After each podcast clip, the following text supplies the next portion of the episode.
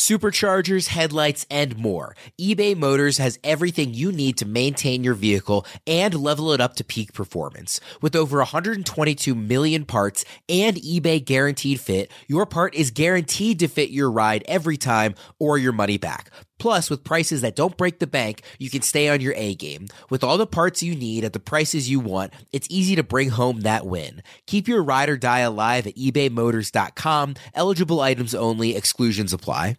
Busy weekends are a breeze with American Express Platinum Card. 8 a.m., wait to board plane in the Centurion Lounge. Much better. 2 p.m., grab seats for the game.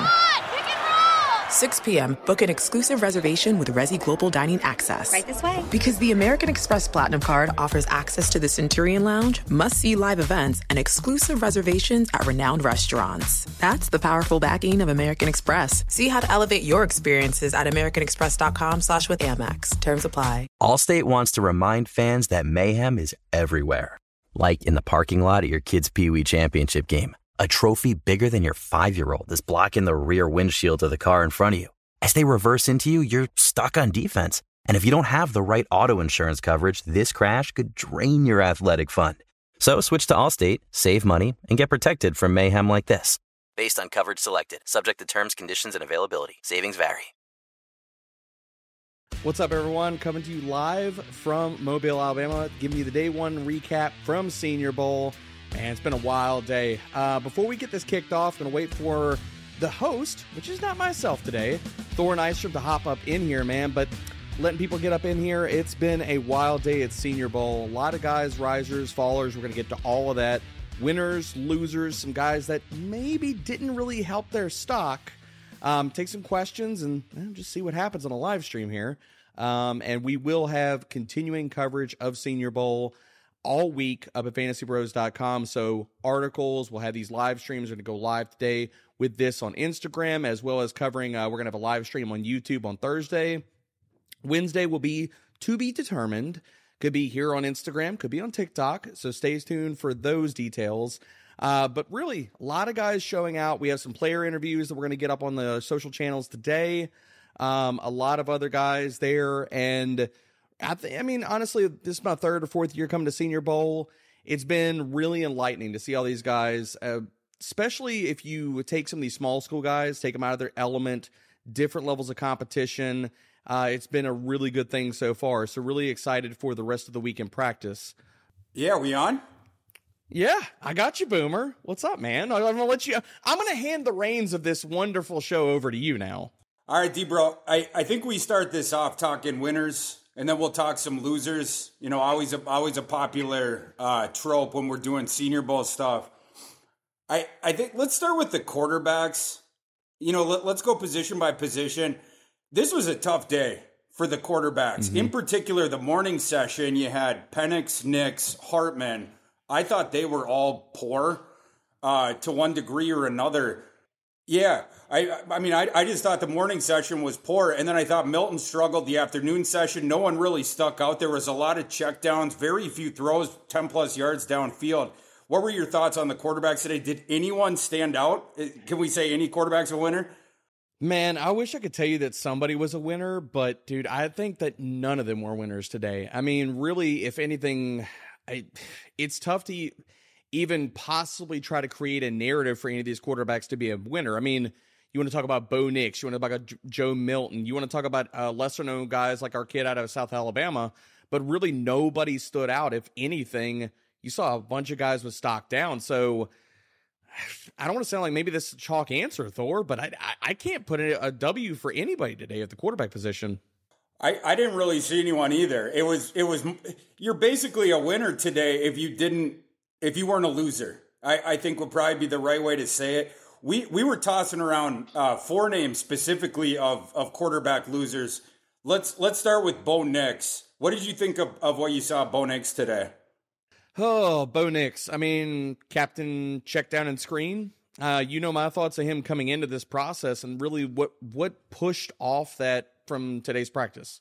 I mean, literally it was Bo Nix check down screens. Oh, look at that beautiful face. We got Froton joining the live stream now. But dude, I mean, honestly, it was just another continuation of if you thought that the the evaluation for Bo Nix was a tough one to begin with, like me, where it was like a lot of checkdowns, a lot of quick passes, a lot of screens in the system that he came from in Oregon, there was nothing to change that type of evaluation off of him based off today. But I mean, am, am I wrong with that, Thor? Or Froton, did you see anything else out of Nix? No, I mean, the, the few times we saw him go downfield, he was errant. The accuracy was off. Mm-hmm. It, you know, people coming into this event, you saw a lot of people hyping up his arm strength. I, mm-hmm. I think on the intermediate throws, you know, he has that repeatable overhand delivery. You do see velocity on those throws on his tape. I've never mm-hmm. thought he was a good downfield thrower. He has to put a lot of his body into those balls, getting it downfield. And you saw the accuracy on tape, those balls, you know, left and right, whatnot. And today we saw the same thing the errancy once you had to go downfield. And I felt like after we saw a couple of those throws were errant, he got super risk averse the rest of the day. And it started to become check down bow again. Uh, you know, a lot of the stuff yep. that we saw at Oregon, Oregon's system obviously facilitated a lot of production with the spread offense. You're, you're doing the quick hitters to the perimeter, and then you're letting the guys run, whatnot. Uh, you just wonder in the NFL, you know, what if that translates? You certainly can't build an offense off mm-hmm. of it like you could in the Pac 12. So I didn't see something from Bo Nix that I haven't seen before. That's why he was a loser for me. It was more or less just confirming my priors about what I thought about his game. Do you have thoughts about Nix from the day, Froton? Yeah, I do, and uh, you know, it kind of dovetails what you were saying, which is what does Bo Nix not do well? What do have we not seen him do particularly well? And that's throw downfield. What is what does he do well? And that's handle pressure. You know, he's getting the ball out at two point four four seconds uh, on average. You know, over there at Oregon, and in terms of getting sacked, he had the second best pressure to sack rate in the entire country. So uh, we know that he can handle pressure. However, he only threw downfield 11% Do we though? of the Do time. we though? That's I was just going to say the same thing. Yeah, I, I mean, the, the, the system, the system inoculated him from that, right? I mean, like he, you know, he'd be in shotgun, he gets the ball right away, and then he's turning to the left or the right. He's throwing a quick hitter out to the perimeter. I don't know if he's good under pressure or not. We haven't seen him have to sit back in the pocket and survey his options downfield since Auburn, and he's badly struggled with that right? And and you know that's why what sent him on the the path to Oregon eventually, whatnot. The system inoculated from a lot of that stuff, and then you're wondering in this event, can he throw downfield? And that was the stuff today that we didn't see as much. We didn't see the accuracy of it, at least from what I saw. So one point that you made, go ahead, Froton, and then I, I want to transition this to another quarterback that we had some questions about. But go ahead. no problem. In fact, there was one sequence uh, when they were doing the team drills and the team, you know, full concept, where he Walker came from the left side of the formation, did a quick slant sort of across the formation. He was about 15 yards downfield, dead red, ready to go, and Bo air melded, and he threw it right over his head. You know, it was funny. He was so open that you saw they waited a couple plays and then went back to the same play except they ran it with Roman Wilson in Walker's spot this time. Ran the exact same play, exact same throw, and Nix bounced it, threw it right at Wilson's feet. So he th- overthrew one. He, you know, underthrew the other one. We saw sort of both sides on that same play of, of kind of Nix tilting when it came down to, uh, you know, navigating downfield. Can, can we say that Spencer Rattler had a very similar day to Bo Nix in the sense that, and I'm not, I'm not talking about the type of prospects, but you look at two guys that varying differing questions about their profiles, collegiate production, and stuff like that. But both of these guys in day one, to me, and and feel free to push back, guys, if you want to, but we saw Nix and Rattler take some chances and then those chances didn't work out well. And then the rest of the day they just neutered it and did nothing but check down city. And we were all sitting there like looking at each other like dude you want to sit here and prove stuff to nfl coaches? Throwing checkdowns not doing anything in the and, and, and with the play designs and stuff like that not even trying to put up 50-50 balls even things like that. I mean basically just both of them got scared after those points. But i mean tell me i'm wrong here. Well rattler had that one uh, where he did try towards the mm-hmm. end of mm-hmm. practice, and he went over the middle. He tried to throw about 25 yards deep, and the, the safety rolled right over. It sailed right into his chest and it was the easiest interception of the day. So yeah, yeah, you got a point there, Debro. Other other quarterbacks, uh, Michael Penix, I you know he made some good throws today. You, you got to give him that. But you know we had the question about him, you know, both under pressure, of course, and then when he's moved off his spot, when he doesn't have the platform, throwing on the run, stuff like that. Um, that was stuff that he struggled with again today. When there was immediate pressure, when he got moved off the spot, making the quick decision and or making the accurate throw. Didn't see as much of that. I didn't put him in my loser column. I, I think though he's closer to that than he is to a, a winner. Certainly wasn't the best day for for Penix in terms of trying to to you know disprove some of those negative uh, things on his evaluation. I thought. Yeah, I I don't disagree, with Thor. I think that if you looked at Penix and you know my thoughts on him, like I think that his trigger is slow. What else? What did he do to prove that outside of quick passing game and things like that that were set up for him at Washington, that that was different? And yes, we could give him a pass and we could talk about, you know, install of an offense, new teammates, different situation, and things like that. But these are the things where you talk about all of those type of hurdles are going to be present for Michael Penix when he makes the transition to the NFL so showing doubt in this type of scene should have been something you were looking for if you were a Michael Penix guy and saying you believed in the draft buzz and okay, could he get into the first round or hell, even like continuous stock and hold as what maybe a second round pick? I didn't see anything out of Penix that really made me believe that he was anything more than the grade that I have on him, which is a round three pick. Yeah, uh, with Penix, I mean, the thing that I wanted to see from him is moving the pocket a little bit, getting him off of script, uh, showing what he can do when the plays break down. Because I know what he can do. I know he can stand there in the pocket and take a shot. We saw that happen the entire game against Michigan. But, you know, when he was throwing off a script this year, 9 of 36 for 89 yards with one touchdown and one interception. They didn't move the pocket much at all, and uh, I didn't feel like we learned much about Penix that we didn't already know. Yeah, the uh, a couple other quarterback thoughts. Sam Hartman, not a great day for Sam Hartman. Doesn't have the big arm, doesn't look like much, not much of an athlete, but he's got to be accurate. The accuracy just has to be there along with the decision making in the NFL. Badly struggle with pressure each of the last two years. First at Notre Dame, then at Wake Forest, or you know, first at Wake Forest, then at Notre Dame. Um, hasn't been a great staple of his game, and then the accuracy today wasn't the best either. I he was definitely a loser. The other one I would toss out, uh, Joe Milton, was oh, all over the place. He has that big howitzer of an arm, but he can't use it because he doesn't know where the ball's going if he's throwing it more than ten yards downfield. So he becomes this check down artist. It's the strangest thing ever. He, he has one of the strongest arms on planet Earth, and he just can't use it because he doesn't know where the ball's going. Thoughts on those two guys? Go ahead, Froton. I mean, you know I can wax poetic about Joe Milton and his struggles today, so I'll let you leave this off because maybe you're a little bit kinder than I am. Maybe oh, not. no, no. I, I have no delusions of grandeur about Mr. Milton. You know, a guy who's a six year quarterback, took advantage of the COVID year. Five of those years spent holding a clipboard. He was at Michigan. We're waiting for him to, to hopefully take over McNamara or McCarthy. Neither of those things happened. Hendon Hooker beats him out at Tennessee. He comes out and it's the same stereotypical Joe Milton. You know, his footwork is inconsistent, I would say, which leads to the inaccuracy that we saw today and throughout the year at Tennessee. Uh, I really have a hard time believing that this guy who has Daunte Culpepper's frame, you know, he's huge. He's bigger than everyone else out there. He's a physical marvel, but he just doesn't have the footwork and the accuracy and the precision.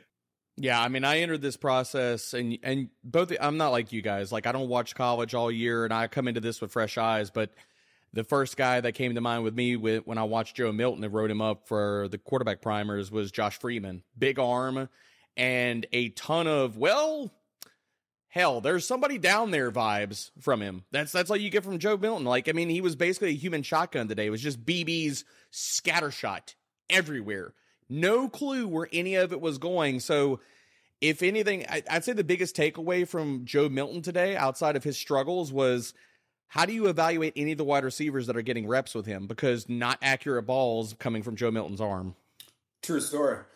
Moving to, to running back, uh, a couple of guys that caught our eye. Cody Schrader. We, we might have been a little too low on Cody Schrader coming in was very smooth today. Um, he he impressed me Uh, Dylan Laube, another one, the pass catching back, was was doing his pass catching thing again. Was very difficult to stay with, making plays downfield. And then one guy that all of us are in on, Marshawn Lloyd, was definitely a winner. Debro, take it away on Marshawn Lloyd. Oh, why you so mean, baby? Why do you try to hurt people? I love me some Marshawn Lloyd, man. That dude runs like a man possessed. And the good thing that we saw that we haven't seen, guys, out of previous year's Senior Bowl practices, there was chippiness, baby. They had some hitting going on. And that's one of the things where you come to these all star events and stuff and you're trying to evaluate different positions. Yes, you can get the quarterbacks. Yes, you can get the tight ends, the run and the wide receivers and stuff running routes and the one on ones. But the running backs, it can be a harder or tougher eval because a lot of these reps they're running versus air or they're running certain play designs, but there's no tackling. We saw some hitting today, and that's where Marshawn Lloyd gets to shine, baby. I mean, not only did he have the explosiveness and he looked like he was shot out of a cannon, which is all over his freaking film at USC, but dude, the the thing that I love, the one of my favorite points of the day, and we were all sitting there as practice was kind of winding down. They put Lloyd in the backfield. He runs a wheel route up the sideline dusts the defender and catches one perfectly, just dropped it into the basket. And you're just like, oh, oh, three down, Marshawn Lloyd. Let's go, baby. Fro- Froton, your thoughts on Lloyd today? Yeah, absolutely. I mean, I came in, I'm a USC guy anyways. I live in San Diego, so I have a natural kind of tendency to, to want to lean towards the Trojans. But I mean, what more can I say? He showed out everything we wanted to see. I mean, during the season, Marshawn Lloyd, 41% broken tackle rate. That's as good as you're going to find. That's like Bijan territory right there. 177.1 PFF elusiveness rating. That was the fourth highest in the country. So we know what we're getting with him running, but we saw him show out through the air, not just the one-on-one uh, practice stopper that that Debro mentioned, but he also had one during the team drills, during the full 11 on 11s where he also dusted a linebacker for a long gain on another wheel right. So we're talking about multiple really impact receptions out of Lloyd. And that's, you know, on top of a very important point, he was billed at 5'9, 210 at USC. What did he check in at yesterday? 217. I want to see a 217 pound, you know, Marshawn Lloyd lower in the shoulder at the NFL level. I'm, I'm, I believe. I'm a believer. Give them to me.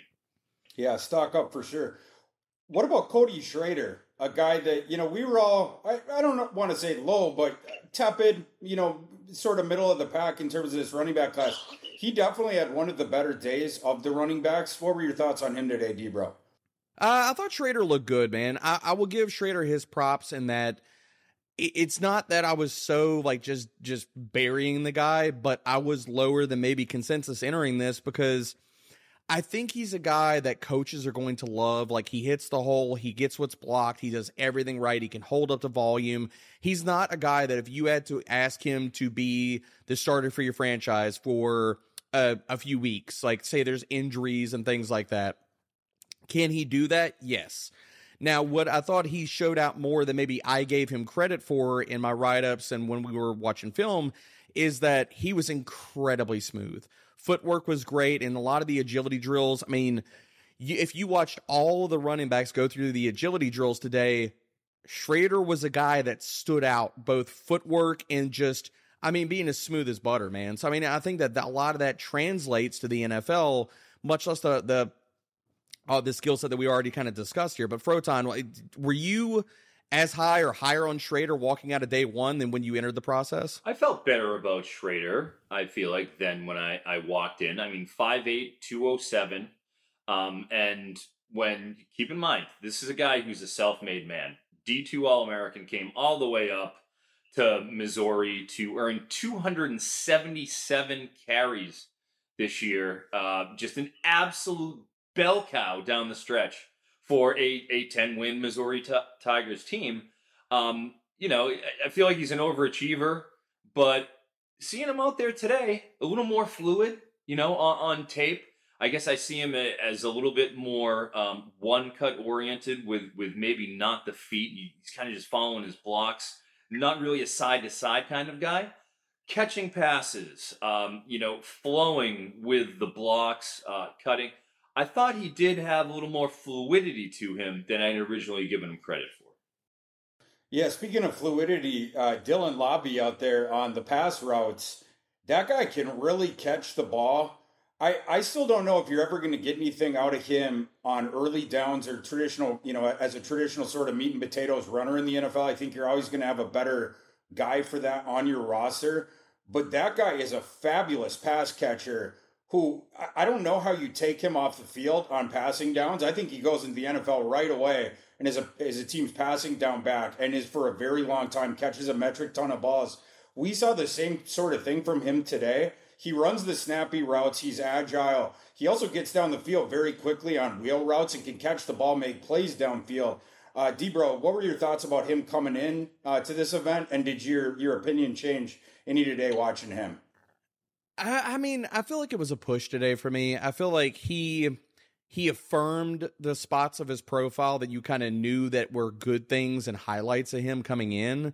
So really to me was more of a push kind of day, not something where I felt like he opened a lot of eyes because I, I agree with you. I mean, my, my comp for him coming out was Duke Johnson. I think that if he earns consistent work in the NFL, it's going to have to be in the passing game. I think that he is passable but not exciting as far as being a rusher. So in that respect, I think it was more of a push. But Thor, before we, we get to any more of the running backs, man, I want to I want to be kind of rewind here for a second. We had a, a question here from one of our Instagram followers. Is Spencer Rattler the next Taylor Heinicke? Your thoughts, Thor? I don't think Taylor Heinicke, because uh, Taylor Heinicke, you had more of Taylor Heinicke. To me, he's more high floor, low ceiling, right? Whereas for me, Spencer Rattler is way more high variance. And and this is a compliment to Spencer Rattler. I think he has a higher ceiling than that, but I also believe he has a lower floor than that. To say he's Taylor Heinicke is to assume that in, you know, five, six years you can throw him onto an NFL field, you know, and he can play. I don't know that I can say that, but also I think he could absolutely be better than that. I think he could absolutely be a guy who seizes an NFL starting job and and holds on to it for a long time. I don't know exactly where he goes on that. I mean, we, we talked about this every time Spencer Rattler came up today. Every time we've talked about his tape, it's the consistency th- thing. And depending on where you came down in your evaluation, it's more or less do you give him the benefit of the doubt on some of that stuff, or do you deprive him the benefit of the doubt? Right? Like him losing the job at Oklahoma was that Lincoln Riley one foot out the door, and then he just so happened to have this generational prospect who's in this class, Caleb Williams. And if not, things would have gone much better for Spencer Rattler there. They certainly started out well. And then at South Carolina, he definitely had flashes there, but were all the valleys that he had, you know, can you explain that away by he had this terrible offensive line? And the way that Spencer Rattler likes to play it, it's scram. You know, it's sort of like uh, uh, a lesser version of Bryce Young from the last class, where he likes to scramble around a little bit in the pocket or move around in the pocket, get better vantage points of, of throwing windows. They're both on the shorter end. And he likes to drift and do different stuff like this when, when he's looking around, whatnot he got himself into even more trouble behind South Carolina's offensive line because you'd see him drift to the right. There'd be immediate pressure. Now he's just dead to rights. Or he couldn't dance up in the pocket, right? He he uh, denote the the rusher slower, and you wonder if he had a better offensive line, would that whole thing have played up? I I tend to think probably. I, I think that was a bad fit with him at South Carolina, but I, I think it goes one way or the other. He needs to get the consistency, but he absolutely has the NFL arm. I think he has a better arm than Heinicke. Short story long. Yeah, I, I, I don't disagree. I think that it just to put a bow on it, for Spencer Rattler to be in the same conversation as Taylor Heinicke, or at least as an NFL, I'm not even going to say like a starter, like, but even like a stopgap player, like a quarterback to where if your starter got hurt, he can come in and give you passable play and you're still able to win games and the offense can function. His play to play consistency has to improve. If that doesn't improve, he's not even NFL starter quality worthy. Agreed.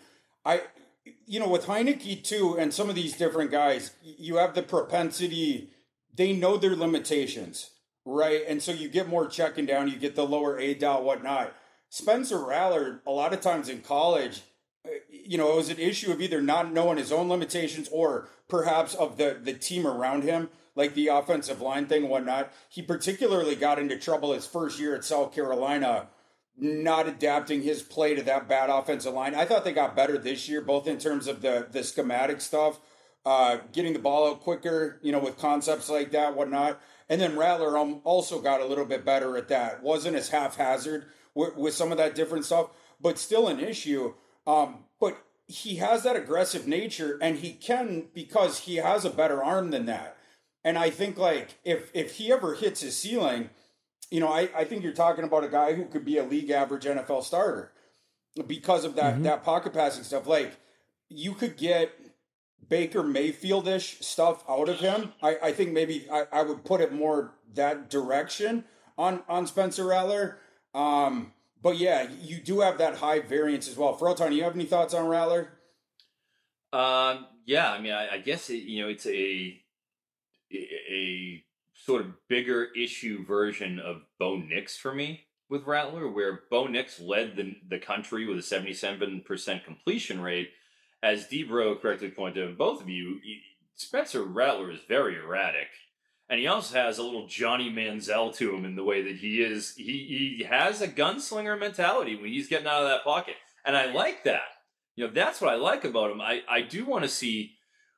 You know, uh, he didn't. He wasn't asked to throw deep much. You know, only a ten percent deep rate. You know, one of the lowest in the country. Um, he was pretty good when he was asked forty four percent completion rate on those deep throws, but well, when he's not completing, he's turning the ball over. Third highest complete uh, turnover worthy play rate in the P5 on throws 20 plus yards downfield. So like that those gunslinger tendencies give and they take away with Rattler. If he can hone them, he does have the skill to make plays off script and to, you know, to run a system competently.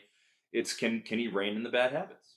Moving to the the wide receiver position, I thought there was more guys that at least you know, it's an easier position when you're watching an All Star event because you get the the one on ones. It's pretty clear to see who's standing out, who's getting shut down. Um, and so we had some clear winners and losers, I thought, from the wide receiver group uh, day one. We'll start out on the positive side with the winners. Debro, you want to just toss out a couple receivers that, that you put in the winner category that, that caught your eye today? Yeah, I mean, look, uh, we, uh, well, I know you and I, I, Froton, we didn't talk about this guy beforehand, but Luke McCaffrey, I thought played well. A lot of what I expected coming into this. So if you'd already read uh, my wide receiver primer, my, my comp for him was Jakobi Meyers. And with McCaffrey, and this is not just laziness, like saying, oh, well, former quarterback, what have you. But for me, it was a lot of the ways that Jakobi Meyers entered the NFL and where he succeeded both yes being out of the slot but being as an underneath weapon against zone coverage. Those things translated for McCaffrey today. He he won routes consistently when he was asked to either run crossers or stop routes things like that in the short and intermediate. But again when we saw McCaffrey get to the outside he was asked to run uh, I think it was a deep post and a go route today. You saw cornerbacks were either in his back pocket or had inside leverage. And that's just not the the skill set that McCaffrey at this juncture brings to the table. So I think he was a winner today because you saw proof of concept. Can this guy win against better corners or at least good corners? And what we already have seen him succeed in college doing, can he do that here? And he absolutely did. Froton, you got a couple winners from the receiver group? Yeah, a couple of winners, absolutely. Our boy Roman Wilson, who Thor and I absolutely Uh, oh, here we go. You knew it was coming, Here D-bro. we go. Let, yeah, let's. We should stop this right now, Debro. Do you want to give your public apology about Roman Wilson? Is it time that you issue it? All right, we're we're gonna own some L's and we're gonna issue some apologies. I'm gonna go first with this, since you know this is a safe space here on the live stream. I was not immensely high on Roman Wilson coming into this process. If you read my comp for him, it was Alex Erickson. I thought he was a solid but not spectacular pros, uh, prospect.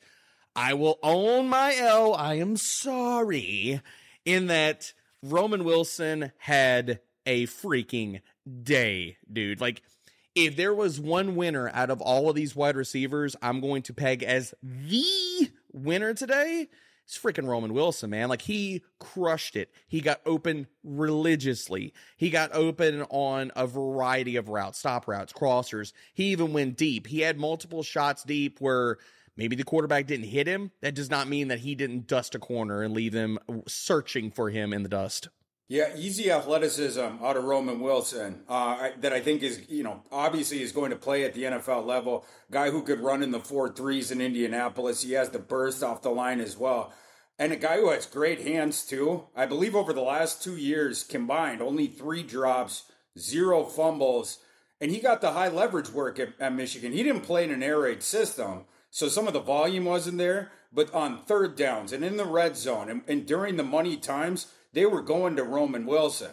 It just was what it was. Not a great receiving corps outside Roman Wilson, but Roman Wilson can definitely play. Big time winner today. Another one uh, that that we were all high on coming into the well, actually, uh, I'll, well, I'll save my apology for the loser section of this because I, I have my own apology mm-hmm. to, to say, but mm-hmm. but we're we're still being nice. Ladd McConkey had a great day. Ladd McConkey was out there dusting people. It, you know, with this side of Roman Wilson was definitely I, I suppose the biggest winner, although McConkey was, we were all pretty high on him coming in, but confirmed all the priors. No one can stay with Ladd McConkey. Um, in fact, I thought it was humorous by the end of the practice session in the one on ones, the defensive backs were playing way off him. No one wanted to press Ladd McConkey because they knew they were going to get their ankles broken. It reminded me of last year where the, the, the defensive backs in one on one with Tank Dell were so tired of getting embarrassed they started grabbing him down the field. And so on all the one on ones, the fake refs who were out there, they'd throw their flag because he was getting held every time. It was sort of the same thing with McConkey where they were like, we're just going to cede the free uh, short completion to you because we don't want to get embarrassed in front of all the NFL on the deeper stuff. Definitely a big time winner. Do you guys have any thoughts about McConkey today? Froton, I'll kick this to you. I'll let you sit here and uh, wax poetic about McConkey. Thank you, D bro. Of course. Yeah, I was very excited about McConkey coming in, and he's somebody who certainly I would say in the pre Senior Bowl lead up had some buzz coming in, and like you said, absolutely delivered in every way. Anybody who was watching, you know, the Senior Bowl practice today saw the the spectacle that was Ladd McConkey's route running. I mean, it's special, so manipulative so quick when he decides where he wants to go and just you see guys falling down, slipping. Just like I mean, all the time when they're trying to cover Ladd in those one-on-ones, even in team stuff. So I'm just all around, I, I can't say enough about him. And when it comes to guys that, you know, he had hype, but guys who didn't have hype, Ryan Flournoy. There we go. Man, the late invite here. Nobody, nobody had Ryan Flournoy on their bingo card here of players to watch. But my gosh, at coming out of practice session one, everybody will be looking at him on day two. I'll tell you that. They sure will. Yeah, Flournoy looked good. The the ball skills. I didn't see a ton of tape. There wasn't a ton of tape of Flournoy out there, but the stuff mm-hmm. that I saw, very, very good hands. That absolutely translated. Uh, I mean, everything. It's not just that he doesn't drop it; it sucks it right in, and then you know he fluid to the next move, whatever. Um, the stuff that we'll be interested to see later in the process. What exactly is the athletic profile? Looks fast enough. You know, is he going to be able to, you know, the the agility and stuff like that at the next level? But the the hands definitely played. Looked solid on the routes. The the afternoon session, he was definitely one of the the top couple receivers out there. Period. I'm not talking about you know stock up, stock down. Yes, Debro. Teacher, teacher, I have a question. Uh, this is not actually from me. This is from one of our followers. Uh, so I'll kick this to you two. Thor, um, start this off here. Who had, and this is going to peg you against two of your favorite pupils here. Who had the better day, Roman Wilson or Lad McConkey? Your thoughts? That's a tough mm. one. I'm, I'm gonna mm. say I'm gonna say Roman, I know I'm making you pick between your children right now. I know. Yeah, I'm gonna say Roman Wilson, um, just because it was so visually impressive. Him winning, you know, the way he was winning downfield, no one could stay with him. It, you know, it's the same thing of like the separation, but he brought that that element of athleticism, the the dynamic athleticism with it. Where I mean, he was just leaving guys in the dust, and and you mentioned it before not every route where he got open did he get the ball, But it's like every single time you you looked out there, he was dusting someone. A lot of times, intermediate or deeper part of the field. Um, whereas McConkey, you know, in part because of the stuff I was talking about before, they made sure to keep Ladd in front of them uh, so that he couldn't do any of this stuff deeper down the field. But I, I thought I'll put Roman a little bit above, but both of them had fabulous days. I I agree with you, Froton. Your thoughts? Yeah, you know, with Ladd, I feel like it, it's a difference in magnitude, right? Ladd was so crafty on those short to intermediate routes, just just toying with guys, defensive manipulation. When it came to the big chunk plays and, and taking the top off the defense and really having the large magnitude plays, it was Roman Wilson. So I got to go with Roman as well. Yep. Agreed. We're going to sleep sweep it with that.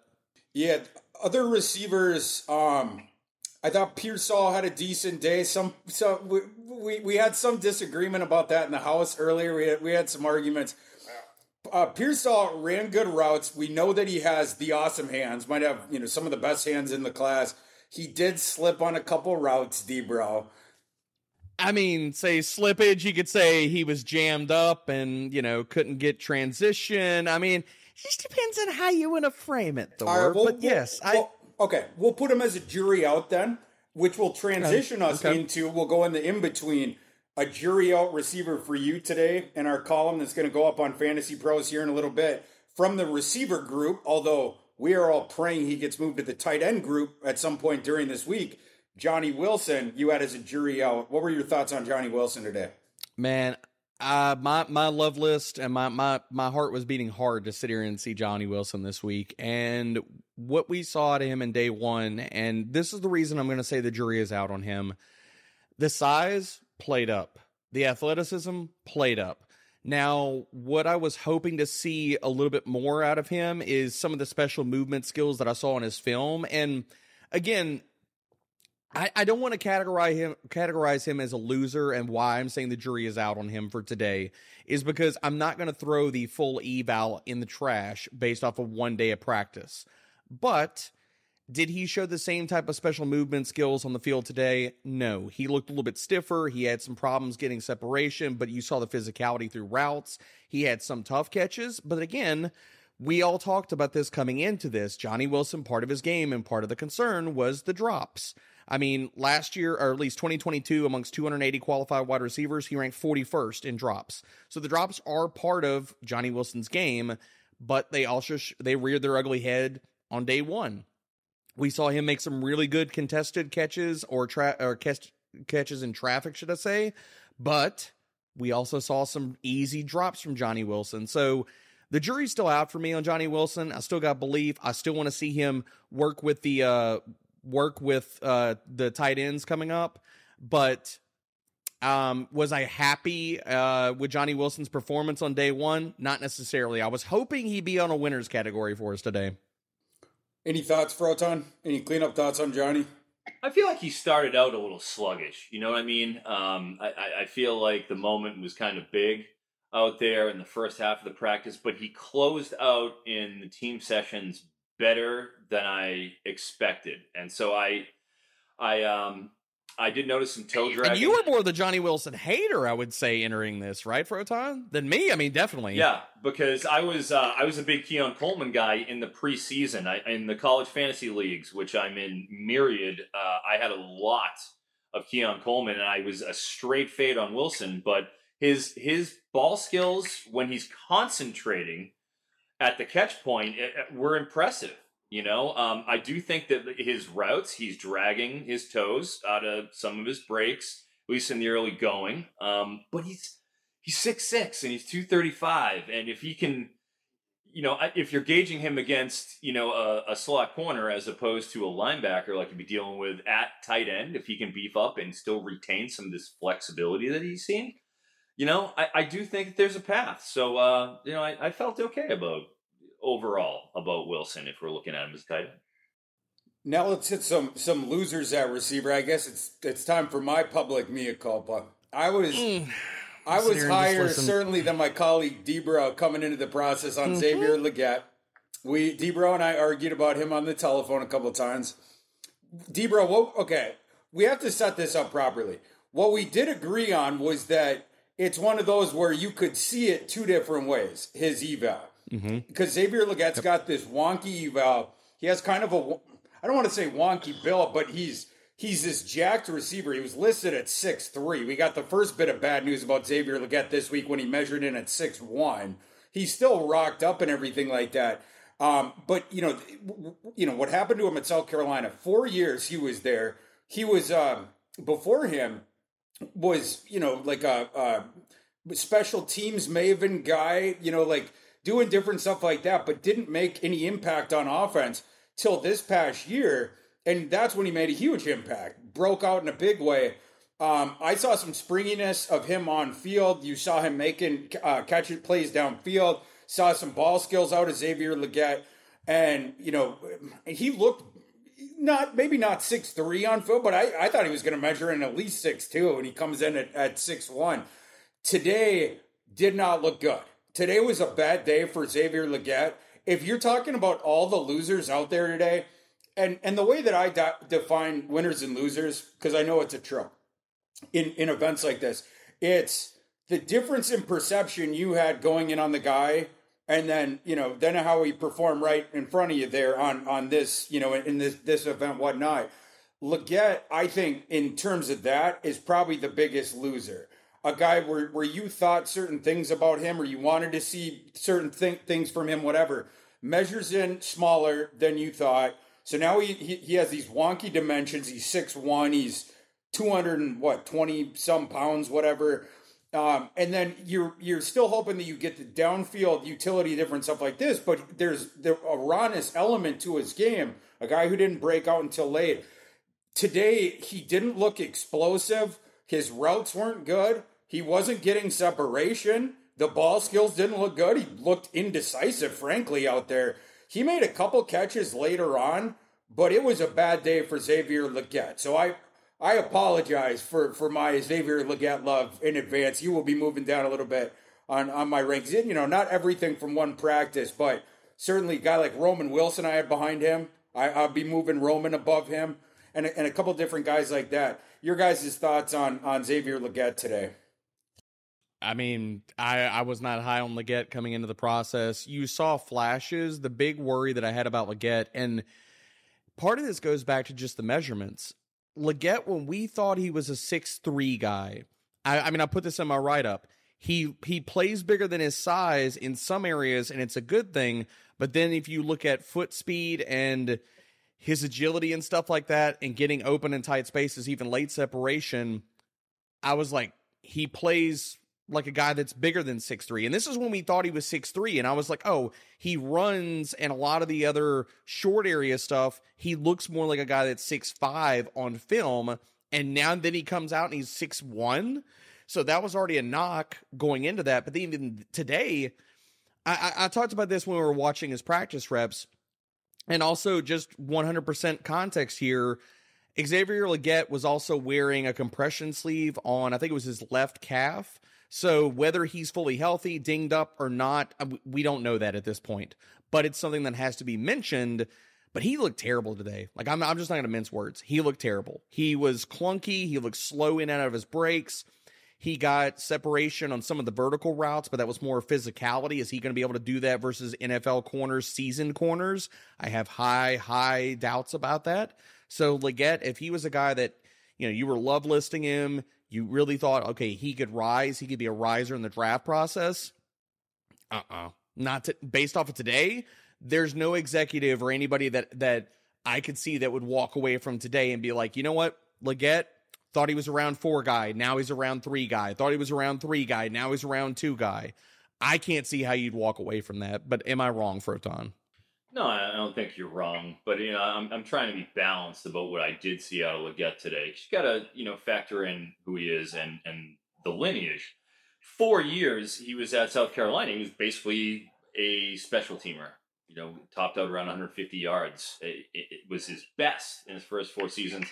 Um, Antwane Wells, who is a slot receiver, was really the guy who had all the buzz coming into this college football season out of South Carolina he ends up getting hurt and, and being marginalized. And it's Legette you hear kind of as as camp summer camps coming in. It was like, hey, this guy's an athlete.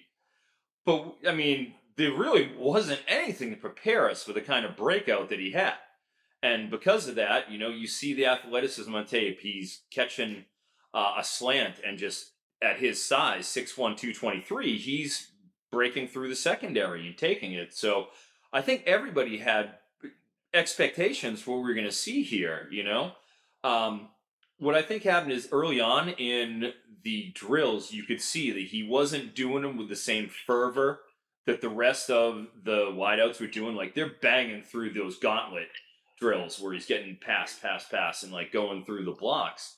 He just simply wasn't moving that way. Now, um, where we're talking about his routes, you know, we're talking about breaks, and obviously he he's certainly slower coming out of them. There's, there's no doubt about his acceleration, but like it wasn't he wasn't really running a diverse route tree.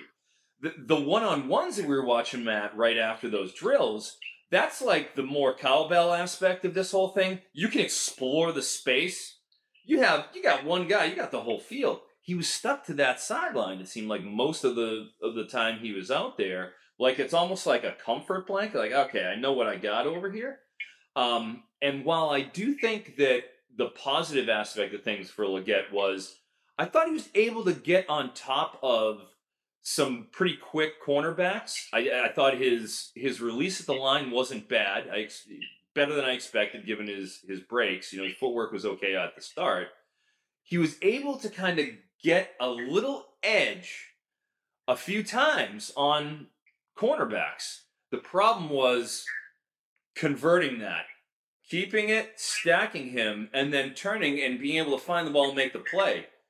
First ball he had, he beat the guy and he turns and he has it. And it was almost like a replay of the Marquez Valdes Scantling uh, catch that he made towards the end of the game for the Chiefs last game, where he's like falling down, the ball's there. It's almost the same type of situation where he's wide open, unobstructed and he dropped it. And I think that affected him for the rest of the way because he never even really got close to a ball uh, downfield, and then sort of made up for it with a couple of short, got a quick seven yard hitch, and then a really nice catch on an out from Michael Pratt that we were talking about. So it was a mixed bag, but like you're saying, Debro, it wasn't the the physical marvel like the the agility and the athleticism that we'd seen on tape that we were hoping to see. Debro, what one other guy we got to talk about? A guy you were high on coming in, Jacob Cowing. Jacob Cowing struggled today. He was he was I think he was my number four uh, receiver coming into the Senior Bowl. A guy who earlier in his career was a killer at UTEP, all three levels of the field.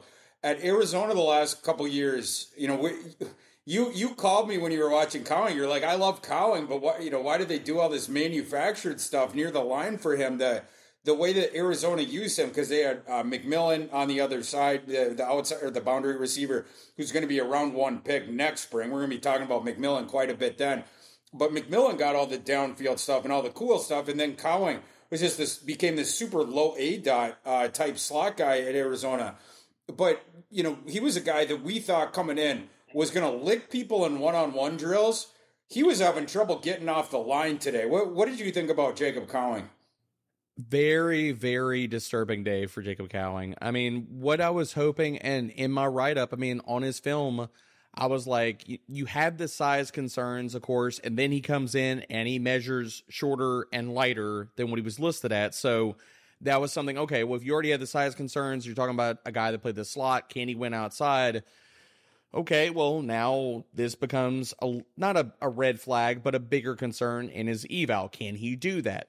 He did nothing to answer those questions today, like in a positive aspect. For Jacob Cowing, it was a tough day, man. And there's no way to split it about it. I mean, you're looking at a guy that if if he was going to answer a lot of the questions about can I play on the perimeter, can I beat physical coverage, nothing that he did today answered those questions in a positive manner. You saw multiple I mean honestly most of the day for Cowing was a quiet day. He either did not draw a lot of targets. When he did get targets, um, it was nothing impressive. Um, I mean, he may, I saw him win like once over the middle, once on an out route, which is not that impressive considering his size and foot speed and stuff like that. But in the, a lot of the one on ones, you saw corners consistently getting inside leverage on him, consistently giving him problems at the catch point. So where if you were like, okay, Can this guy have outside utility versus just being in the slot, being a guy we're going to have to motion to get him off of players? I thought he was a guy that you wouldn't have to do as much of that stuff because I believe that he could get off the line either by footwork or speed releases. Today, seriously hurt that type of, or at least my belief in that part of his evaluation because he just didn't, he didn't get free. He either had corners, cornerbacks in his back pocket, they were contesting him at the catch point, or he simply got jammed up on routes and guys just boxed him getting inside leverage and he was screwed from the outset. Froton, there was one tight end that stood out to us today. Theo Johnson above Penn State's Theo Johnson above the rest. What did you see from Theo Johnson today? And coming into this event, what were you hoping to see? And did he answer those questions for you? And what did you see from him today? Yeah, first off, I'd like to say that that that Debro analysis of of Cowing was like put that in the Louvre, right on the money, right on the money. I couldn't I couldn't agree more. So I just thought that was that was sensational. Uh, but yeah, the the tight end that I felt like really took the day, and he did it early on, and he sort of kept it. Theo Johnson, Penn State. Now uh, he's a guy. When we talk about guys with with something to prove, he was in my column over here on Fantasy Pros. If you go and check that out, uh, where I give a pretty good, thorough rundown of him. Somebody I was excited to see come in, and he did not disappoint. He's at Penn State, and they run a lot of twelve personnel. So he's starting as a co-starter alongside Tyler Warren. So he's splitting, you know, his his work. Sometimes he's getting, you know, looks. Sometimes he just isn't just getting anything. And this is a run-based offense in the Big Ten, so they're already milking clock. He's he's got a lot of things that he's up against, but even still, um, you know, you come out here and he every time, every time he was targeted, he's in contested catch situations he's going across the middle. He's doing, you know, like uh, he'll throw out a flag. He's running the seam. Like every version of catch, every route he was running, and he's a super heavyweight. He's 6'6", 257. This is a large, large man out here. Like this is, you know, aircraft carrier type size, and he's moving fluidly, easily. Um, you know, you watch how he's setting up the you know when he's getting those one on ones or even even better. He was good in the one on ones, but man, he was better in the team drills when you know he's going across the middle and he's taking a little shot. He's not getting you know the full boat, but I mean they're giving it to him every time. Contested catches, six of nine contested catches in his entire Penn State career. He was just phenomenal in that respect. 139.9 passer rating when targeted. That is sky high. At 158 is perfect. We saw everything that we got in small doses at Penn State, we got in larger doses today, and it was everything I wanted to see. So that was that was most of our offensive winners and losers. I wanted to end this episode today by going around the horn and tossing out one thing that we want to see tomorrow in tomorrow's practices, day two on Wednesday. Debro, what's one thing you want to see in practice tomorrow? Man, um, I would say I want to see um I, again the hope candle is still lit for Johnny Wilson. And what I want to see and my hope is continuing that I want to see him work with the tight ends. I think the upside is there for him and one thing I didn't bring up when we talked about him earlier is that what I want to see from Johnny Wilson and if the projection, if he can become a tight end at the next level, because he does have the size to possibly do that. Now, whether you want to split hairs and say, okay, he needs to add five, 10 pounds, I think he can play at the size that he has right now. His run blocking, his blocking just in general is good enough to play in the NFL from day one. But what I want to see from Johnny Wilson, I want to see him work with the tight ends. I want to see that part of the validation that maybe the NFL sees what we're hoping to see as well. And what we did see on limited reps today is we've seen Johnny Wilson, the boundary receiver. We've seen that in spades. I want to see Johnny Wilson, the slot receiver. I want to see Johnny Wilson against nickels, against linebackers, and I want to see him go out there, look explosive, look more fluid than he did in day one. And I want to see him dominate some dudes in one on ones. That's what I want to see for Johnny Wilson. Froton, what's one thing you want to see tomorrow? Well, what I would like to see, and I'm going to take this in, in a literal context. Did anybody see Javon Baker out there today? I, I, did. I saw Javon Baker. Was, was he out there? It was a quieter day. As much hype as I had coming in, Froton. Like that. That's a good point. That's a name that I hyped to hell and back before we got on this and before we got to Mobile. It was more of a quiet day, but but again, your thoughts. What do you want to see out of him? Javon Baker, look, I mean, I would say that with the exception of Ladd McConkey for receivers that had a little steam uh, coming in from from the draft community coming into this, I would say Javon Baker probably had the most of the last two weeks with people, you know, kind of going back and taking a look at what he did this year at UCF and saying, wow, you know, one, can he win downfield? Oh, all day he can win downfield. You know, an Alabama transfer, a high four star, goes out there and proves he can do it. But he also this year, you know, started getting some manufactured touches, some hitches, some quick slants, you know, the wide receiver screens, and proving that he could do some things with the ball in his hands.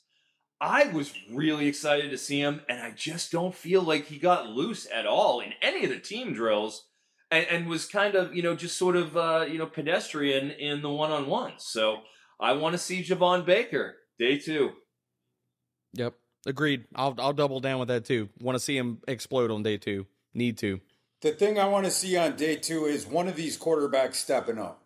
We didn't see we didn't see good quarterback mm-hmm. play today. I want to see better quarterback Call play today. Sir. And I, I want to see these guys start to take some chances too.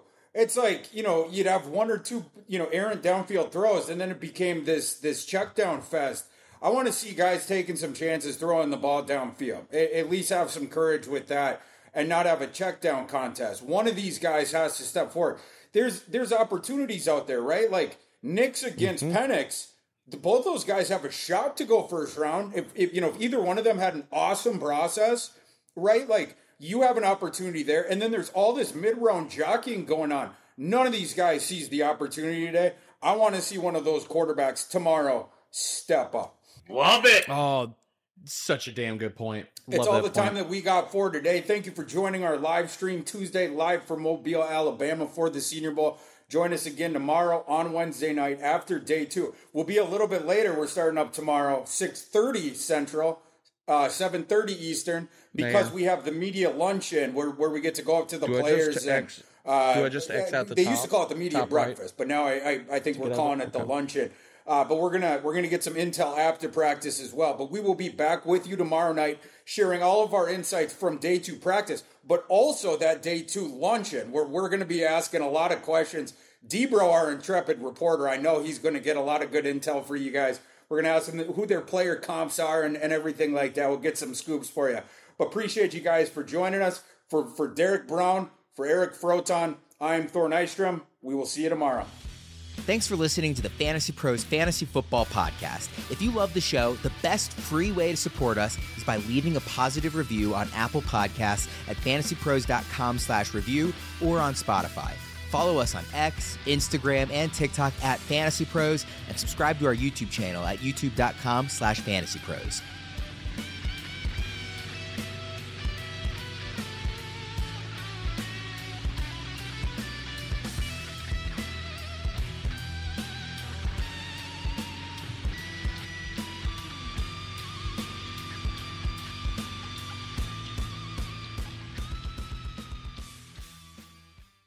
Infiniti presents a new chapter in luxury, the premiere of the all new 2025 Infiniti QX80, live March 20th from the edge at Hudson Yards in New York City, featuring a performance by Jon Batiste. The all new 2025 Infiniti QX80 is an SUV designed to help every passenger feel just right. Be the first to see it March 20th at 7 p.m. Eastern, only on iHeartRadio's YouTube channel. Save the date at new-QX80.com. Don't miss it. 2025 QX80 coming this summer. Allstate wants to remind fans that mayhem is everywhere. Like in the parking lot at your kid's Pee Wee Championship game. A trophy bigger than your five year old is blocking the rear windshield of the car in front of you. As they reverse into you, you're stuck on defense. And if you don't have the right auto insurance coverage, this crash could drain your athletic fund. So switch to Allstate, save money, and get protected from mayhem like this. Based on coverage selected, subject to terms, conditions, and availability. Savings vary. Does money stress you out? Let Facet flip your financial chaos into clarity. Finding Facet immediately put us at ease. Facet's innovative approach to financial planning ensures your money works as hard as you do, enabling members to experience the joys of having your finances in order. And that makes us Facet for life now, I guess. Visit facet.com, F A C E T.com to learn more. This ad is sponsored by Facet. Facet Wealth is an SEC registered investment advisor. This is not an offer to buy or sell securities, nor is it investment, legal, or tax advice. These testimonials are from current Facet members who are not compensated. All opinions are their own and not a guarantee of a similar outcome.